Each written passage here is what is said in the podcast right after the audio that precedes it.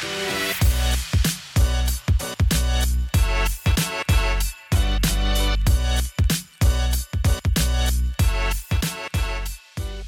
salutare, eu sunt Cătălin și tu tocmai ascult Some News, doza ta zilnică de informații de care ai nevoie ca să-ți începi ziua. Eu zic să trecem la treabă.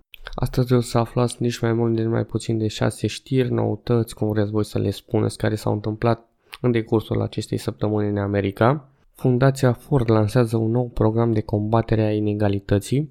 Cofondatorul Reddit, Alexis Ohanian, demisionează din Consiliu și cere să fie înlocuit cu un candidat negru.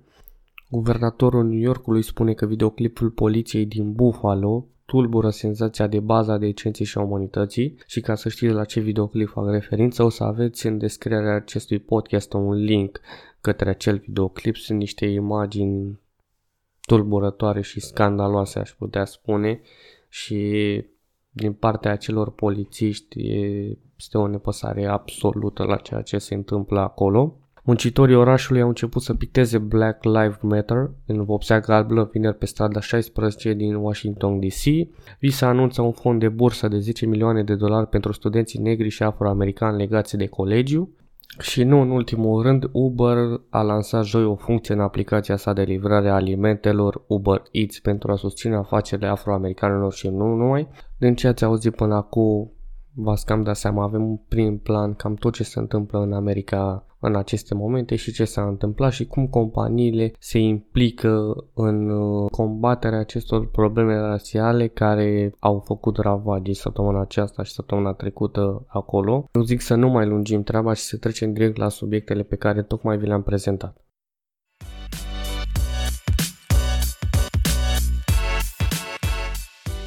Fundația Ford angajează 50 de milioane de dolari într-un nou program menit să sprijine 240 de lideri din justiția socială din întreaga lume în următorii 10 ani. Programul, creat în parteneriat cu Institutul de Educație Internațională, este organizat de Adria Godson, fost ofițer șef de program la Institutul Pahara, un non-profit care sprijină liderii reimaginând educația publică și director fondator al programului de primă mutare Hunt Alternativ, un program care sprijină liderii mișcării sociale din SUA. Fiecare program durează 18 luni, participanții la convocare alocarea virtuală sau în diferite regiuni, dacă este sigur și adecvat, fiecare coleg va primi finanțare și resurse pentru a avansa propria dezvoltare a leadership-ului, precum și a unei indemnizații de 25.000 de dolari. Programul este mai important ca niciodată, întrucât pandemia COVID-19 a dat naștere crizei inegalității, a spus Fundația Ford. Acest program este o investiție în reimaginarea soluțiilor pentru provocările globale care nu respectă frontierele, a declarat vicepreședintele de executiv al programelor Fundației Ford într-un comunicat. Conectând semenii între ei și la rețeaua Ford mai largă, sperăm să creăm un efect catalitic care să accelereze impactul muncilor individuale și colective pentru a rezolva provocările din timpul pandemiei și nu numai. Viitorii tovarăși vor fi selectați din întreaga lume, inclusiv Mexic, America Centrală, Africa de Vest, Africa de Sud, India, Sri Lanka și Nepal, desigur Indonezia și China nu vor fi uitate. Înființată în urmă cu mai bine de 80 de ani, misiunea principală a Fundației Ford este de a reduce sărăcia și nedreptatea la nivel global.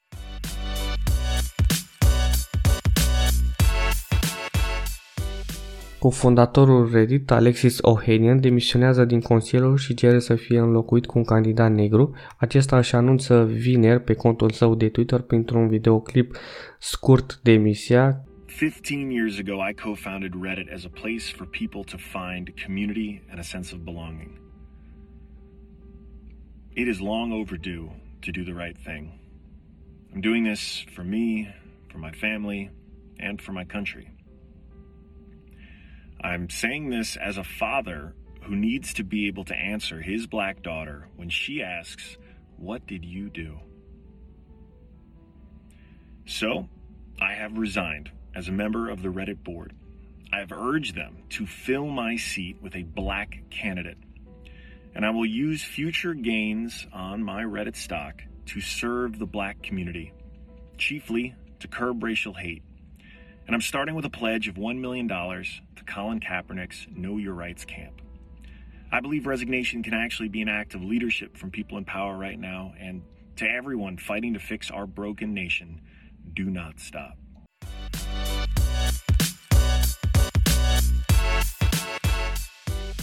Ohanian, care este căsătorit cu Serena Williams și are un copil cu superstarul de tenis, a replicat că a părăsit scaunul de bord, menționând că este timpul să facă ceea ce trebuie. Spun asta ca un tată care trebuie să răspundă fiicei sale negre atunci când întreabă ce ai făcut. Ohanian a adăugat că va folosi câștigurile viitoare pe stocul său Reddit pentru a servi comunitatea neagră, în principal pentru a înlătura ura rasială. El a angajat un milion de dolari pentru inițiativa de apărare legală Know Your Rights Camp, alăturându-se CEO-ului lui Twitter Jack Dorsey, care joi a donat 3 milioane de dolari carității. Ohanian este la Reddit din 2005 când a fondat compania împreună cu CEO Steve Huffman.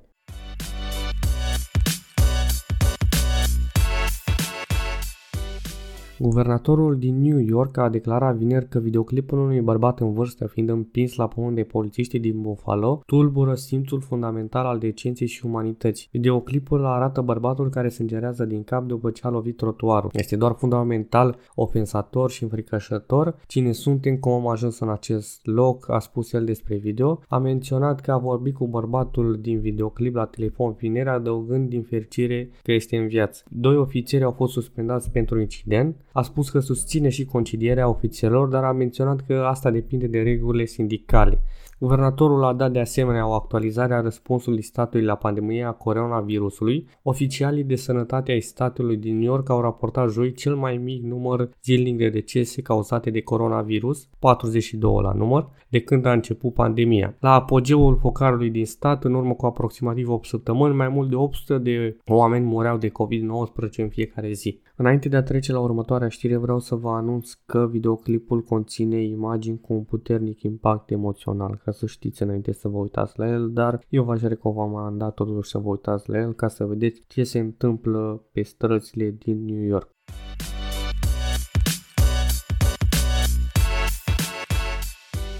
Muncitorii orașului au început să picteze Black Lives Matter în vopsea galbenă vineri pe strada 16 din Washington DC. Pictorii au fost contactați de primarul Muriel Bowser și au început să lucreze vineri dimineață, a declarat pentru CNN. Bowser a considerat oficial secțiunea 16, care poartă moralul Black Lives Matter, completat cu un nou semn stradal. Scrisul uriaș este citat la doar două blocuri de piața unde luni poliția parcului din SUA și alte agenții de aplicare a legii au folosit flashbang-uri și ceea ce protestatarii au descris drept gaze lacrimogene pentru a face loc plimbării președintului spre Biserica Episcopală Sfântul Ioan. A doua zi poliția parcului din SUA a spus că ei împreună și alte agenții nu au folosit gaze lacrimogene, ci mai degrabă flacoane de fum și bile de piper. Când totul era rău, Trump trebuia să se ducă să facă o poză care a instigat și mai multe critici asupra lui. Totodată primarul a redactat o scrisoare vineri pe care a trimis-o președintelui Donald Trump pentru a-i solicita acestuia retragerea oricărei forțe extraordinare federale și a prezenței militare din oraș. Această multiplicitate de forțe poate genera confuzii periculoase, cum ar fi atunci când elicopterele sunt folosite într-o tactică asemănătoare război războiului pentru a speria și dispersa protestatarii pașnici.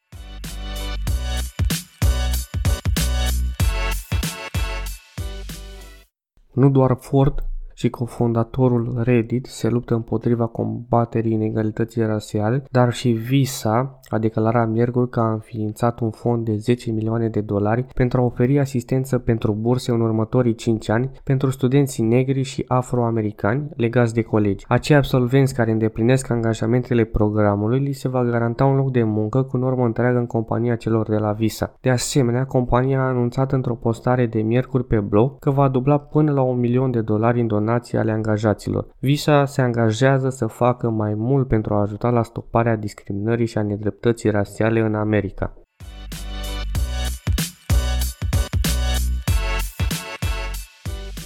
Cei de la Uber vin și ei cu propria lor soluție de a ajuta comunitățile. Uber a lansat joi o funcție în aplicația sa de livrare a alimentelor Uber Eats, care permite clienților din Statele Unite și Canada să comande de la restaurantele deținute de Black People sună ciudat puțin oameni negri, și să nu plătească taxe de livrare pentru aceste comenzi până la sfârșitul anului 2020. Astfel, funcția vine ca răspuns la protestele în întreaga America pentru moartea unui bărbat negru George Floyd în timp ce se afla în custodia poliției din Minneapolis, care a devenit cel mai recent punct de pornire pentru furie pentru brutalitatea poliției împotriva afroamericanilor și a solicitat apeluri pentru sprijinirea comunităților negre și afacerilor solidare. Clienții care deschid aplicația Uber Eats în marile orașe din SUA și Canada vor vedea un banner care scrie sprijină restaurantele deținute de black people sau oameni negri și li se oferă o listă de restaurante din apropiere. Taxele de livrare pentru aceste comenzi sunt renunțate până la sfârșitul anului, a declarat directorul executiv Uber. Totodată a mai spus că Uber în săptămânile următoare va oferi reduceri de călătorie pentru întreprinderile mici care au fost afectate de pandemia coronavirusului. Totodată CEO-ul a mai spus de asemenea că vrea să facă compania mai diversă pe plan intern. În 2019 aproximativ 45% dintre angajații americani ai Uber erau albi, 33% asiatici, 9% negri, arată un raport al companiei. Noua caracteristică de livrare a alimentelor Uber este un răspuns la solicitarea clienților, a adăugat compania. Uber a spus că nu a solicitat restaurantelor informații despre cursă atunci când le-a inclus pe platforma sa. Restaurantele au fost informate în prealabil despre inițiativă și pot renunța la program, precum și trimiterea altor restaurante care nu sunt încă incluse.